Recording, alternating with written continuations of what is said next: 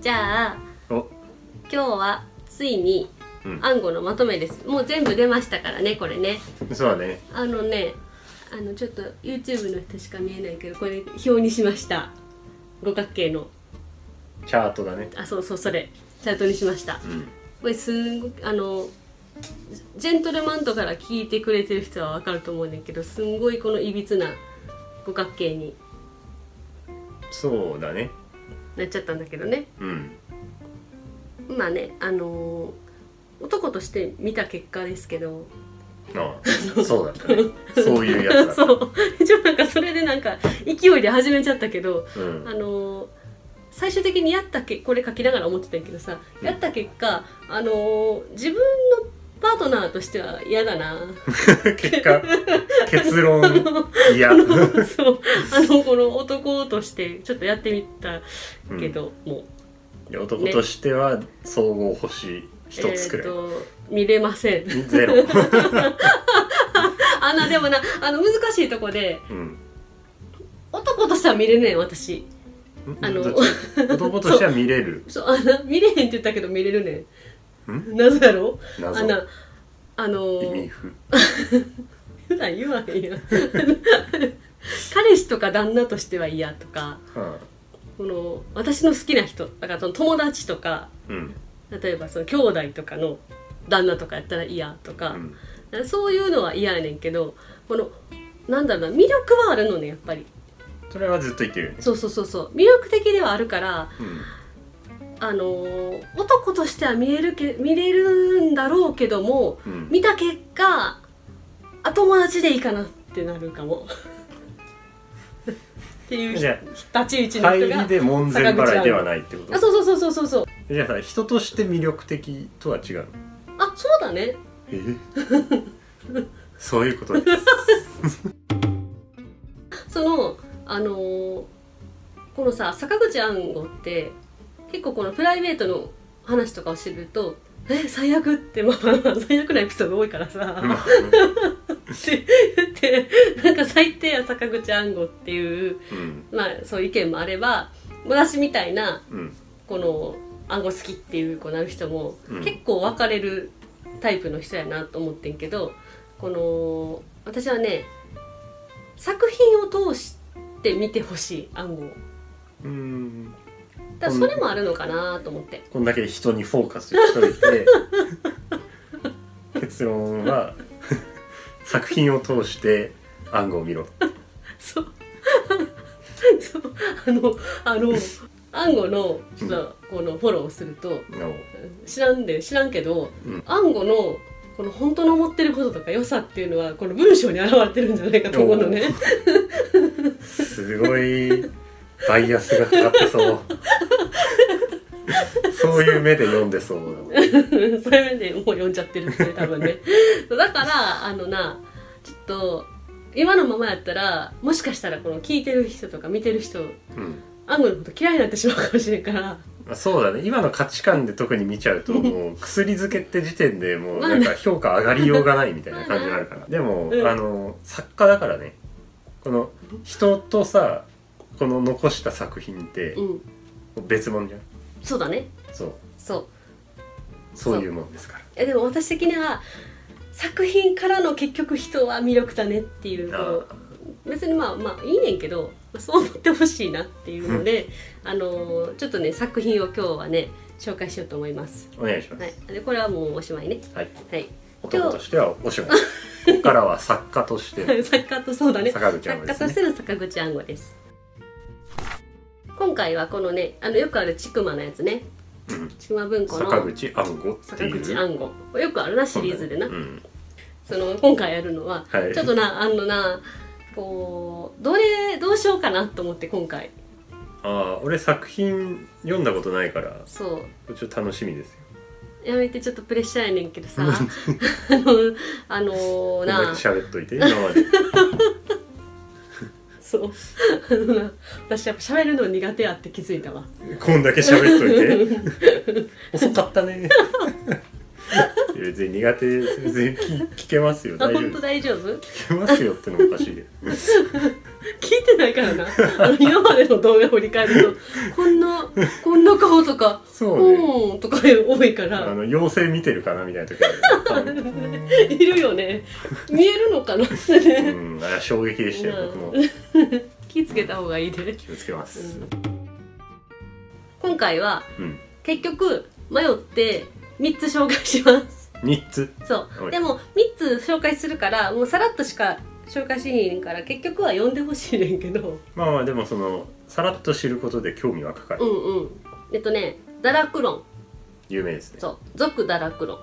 続いてたんですか」そうなんです「白痴ドストエフスキー」ああもう同じやけどなまあまあうまあんうんタイトルそだうねそうでまずまあ一番有名であろう堕落論からね行こうと思うんですけどこれねあのー内容もなんだけど私今日紹介したいのは暗号がこれを書きたいんやっていうのを編集者の人に言った時の話をしたくておこれそれはねこのねもう何回も出してるこの小説「坂口暗号」の本に載ってます実は。随筆を書こうと思うんだけどちょっと面白いテーマがあってっていうのをこの酒井さん編集者の人に言うねんな暗号そう暗号はがね。でなんかこの「どんなテーマですか?」ってなった時に「あの堕落論うんというのでうん日本人は大いに堕落せよ」というやつですほうっていうねでこれはあれだよね1946年そのう戦後さすすぐでがさすが年代マニアがえね 最初の頃言ってたからねよう覚えてるな確か言ってたよなあそうだねあの分かりやすいわなうん戦後翌年だからね、そうそう戦後だか らそうそうそうそうそうなんですねで でこのあのその内容っていうのがね、うんこの日本人はさ戦争中にこういろんなことを規制されたじゃんうんでその中で道徳とかもけ規制されてて例えばこの軍人は天皇のためにって言って国のためにって言って命を捨てるのが、まあ、道徳とか美徳として言われてたし、このその時の戦争でこの旦那を亡くした未亡人はこの一生この結婚せずに定せ定層を守れみたいなうんのもなんか道徳として言われてたしっていうこのこうあるべきっていうのが戦争が終わってもうそんなのがなくなったとの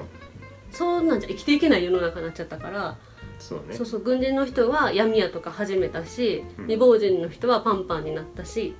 っていうのがその多分この1946年とかのその当時の日本の状況だったのかな。うんでこのなんかそのこういうのって戦前の考え方からしたらあのだ彼らは堕落した落ちたっていうことになるけどあの暗号が言うには実は彼らは初めて自分自身の意思で生きることを知ったんじゃないかうんっていうことを言っててだからそういうのをこう書きたいんだっほうていうのであのそういうのを書かはんねんな。なんかこう内容としては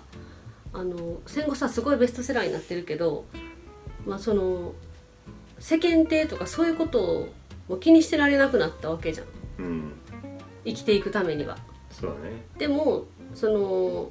やっぱその道今までのその道徳ってやっぱ大きいからうんそういうのと葛藤とか気にしてる人って多分ほぼほとんどいたと思うねんけどもうそんなん気にせずに落ちるところまで落ちて自分らしく生きてったらいいじゃんっていうのを言いたかったのかなこの話はっていうなんかそのねすごいね力強さがねこの「堕落論」の中で出てきてるから読んでほしいそういう話なんです堕落論。うん後押しししたそうみたいな感じだよねだからこのなんかまあその戦前の道徳っていうのにのっとって堕落って言ってるけどうん私から私が感じたの はなんか解放とかうんそっちの方のこのプラスの意味に近いなって思った今読んでも面白そうだあそう面白いと思ううんそうなんかその道徳とか価値観が移り変わそるよううだなねそうだね、タイミングとかうんうん、うん、そういう時のモヤモヤをうんなんか一周してくれるのかなそうあのねそれでいくとね一周されるのはねうん「俗堕落論」このその俗堕落論の話したかったからちょうどうんナイスパスですよ。俗堕落論でなすごいな暗暗号のさ性格が現れてるというかそう基本的にこのあのわがままいっぱい来たらいいじゃないっていううんのってなんかそのその言葉だけ聞くとすごいなんだ自分勝手な人そうねって聞こえちゃうけどなんかあの安吾が言いたかったのはそういうこの道徳とかそういう世間体みたいなこととかなんか今までこうでないといけなかったっていうそういう謎の縛りうんみたいなのをもう無視して自分が思うままっていう意味のわがままに生きたらいいんじゃないってこう言ってたねんな多分うんそうだからその俗堕落論っていうのにもそれがすごい現れててうんこの人間の正しい姿とは何ぞやって言っててこのよくするところを素直によくし嫌なものを嫌だという要はそれだけのことだって言っててこの赤裸々な心になろうって言ってんねんなうんそのその義理人情とかその不義がご法度だとかうん大義名分とかそんな着物は脱ぎ去れみたいなこと言ってんねんけどうんでそれもこのなんか熱いからこのなんだっけな日本国民諸君みたいなこと言ってるのよなんか日でかい本ね人に呼びかけてるんだよねうんだからだから私さこの時の時代にさこれを読みたかったってめっちゃ思ったなんかこの当時だからいいかもしれんけどさうんこうタイミング間違えるといいように扱われそうな論理じゃないあ好きー勝手やっていいんだっていうのはそれはあったかもしれんなうん分からへんけあんどまあのあれだけど夏目漱石の「私の個人主義」をちょっとちらっと思い出したうんうんうんこの自由にやっていいけどうんその範囲はあー迷決まっ惑てのるよかっていかうらないうんうんうんうんそれが判断できるくらいのあの見識を身につけることが責任だよみたいなああちょっととこれは俺の記憶だからざっくりだけどでもそんなこと言ってたよそんななこと言ってたりゃ暗号はその点でいくとそ迷の惑点かでけいまくすともう好き勝手やっていいだろう みたいなちゃうねんでもなそうやねんけどそれはじゃ沢崎先生ごめんなさいなんやけどあ今のなはどどれが正しいとかも分かりませんからねうんあそうまあなそう時代それぞれのまあまあ論でも時代はかぶってんなまあでもそうそうであと一個白痴白痴さらっといくね、はい白痴という言葉は今もう差別用語になってるみたいなんだけどうんなんかその当時で言うとちょっとバカな人ぐらいの感じのニュアンスって書いてあったかななんかで見たけどうんちょっと抜けてる人みたいな感じで多分テーマとして書かれててうんでそういうなんか話の中でこの「気違いと常人とのなんか違いはどこなんだ」っていうのとかなんか人と人以外の、まあ、生物の人と人以外っていうのの違いとか、うんそんなこの人にフォーカスしてるのかなこれこれは小説小説あこれはそうこれは小説やねんうん書かれててなんかドストエフスキーの「白痴」もなんかある主人公のなんか公爵だか伯爵だかがすごい優しい善人の人がいてこの人はバカなのか純粋なのかみたいなうんテーマっぽいねんけどなんかまあそういうこのどこまでがどうとかなんか多分そういう人とはみたいな感じの話やった感じなんだけどうん私この「白痴」を読んでほしい理由はそういうこの人のこともあるねんけどこの、ね、戦争の描写が結構リアルやったああその時代の話なんだあそうそうそうそうまさにこの空襲の時うんだからなんかっていうのでちょっと読んでほしいのそうあまあそのテーマもあるしうんそのストーリーというかその世界観もそう世界その内容もリアルな感じそうそうそうそう戦時中の本当にリアルな感じやからうんなんかそういうのもちょっと衝撃やったおーからなんか暗号が書いた戦争のこともちょっと読んでほしいかなって、そうだねうん体験してるからねそうそうそうそうそうそうっていう感じで今ちょっとざっと3作紹介しましたけど堕落論とと「俗堕落論」あと「白痴」うん割と短いのでそれぞれ読んでみてほしいなと思いますはいはいちなみにこのねあの 坂口道夫奥さんが書い道夫が書いたこの「くらくら日記は」あのー面白いですこれもこれも今もう散々出てきてるやん